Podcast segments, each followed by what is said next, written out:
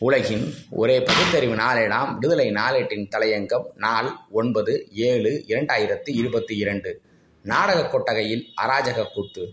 ஒன்றிய பிஜேபி ஆட்சியில் கருத்துரிமையின் கரு அளிக்கப்படுகிறது. மதவாதம் என்ற யானை வெறிபிடித்து துவம்சம் செய்கிறது. நாடறிந்த கர்நாடக எழுத்தாளர் ஜெயந்த் கைகினி ஜோதே கிருவானு சந்திரா என்ற ஒரு நாடகத்தை எழுதினார். இந்த நாடகம் கர்நாடக மாநிலம் ஹானாவாட்டி என்ற ஊரில் உள்ள வீர சைவ திருமண மண்டபத்தில் மூன்று ஏழு இரண்டாயிரத்தி இருபத்தி இரண்டு அன்று இரவு நடந்து கொண்டிருந்தது. இந்த நாடகத்தின் கதாநாயக பாத்திரங்களாக இஸ்லாமியர்கள் இருந்ததால் அத்தகையதொரு நாடகத்தை இந்துக்களின் திருமண மண்டபத்தில் நடத்தக்கூடாது என்று பஜ்ரங்தல் ஸ்ரீராம் சேனாவைச் சேர்ந்த கும்பல் ஒன்று மண்டபத்தில் நுழைந்து கலாட்டா செய்தனர். இதன் காரணமாக நாடகத்தை இடையிலேயே நிறுத்தும்படி நேரிட்டது.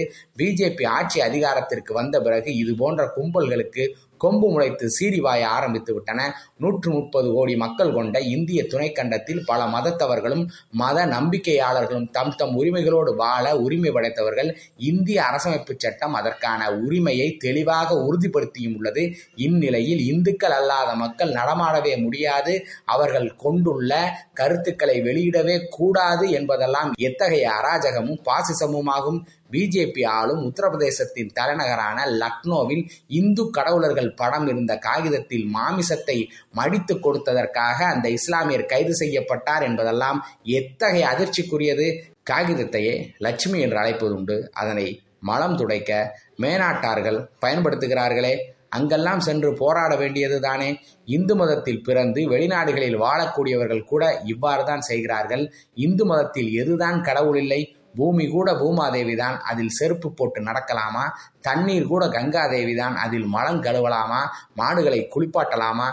கங்கையில் உயிருள்ள கிழட்டு பசுக்களை தள்ளிவிடவில்லையா? சாராய ஆலைகளின் கழிவுகளை கலக்க விடுவதில்லையா?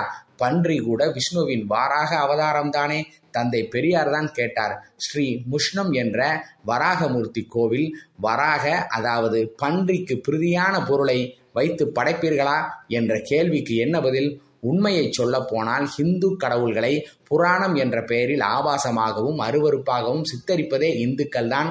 அதற்காக வெட்கப்பட வேண்டாமா? இந்து கடவுள்களை சண்டை போட்டிருக்கிறார்கள் கொலை செய்திருக்கிறார்கள் பாலியல் ஆதித்தத்தில் ஈடுபட்டிருக்கிறார்கள் என்றெல்லாம் எழுதி வைத்தவர்கள் வேற்று மதத்தை சார்ந்தவர்களா? சாமி கைவல்யம் ஒருமுறை ஒரு தகவலை குறிப்பிட்டு எழுதியுள்ளார்.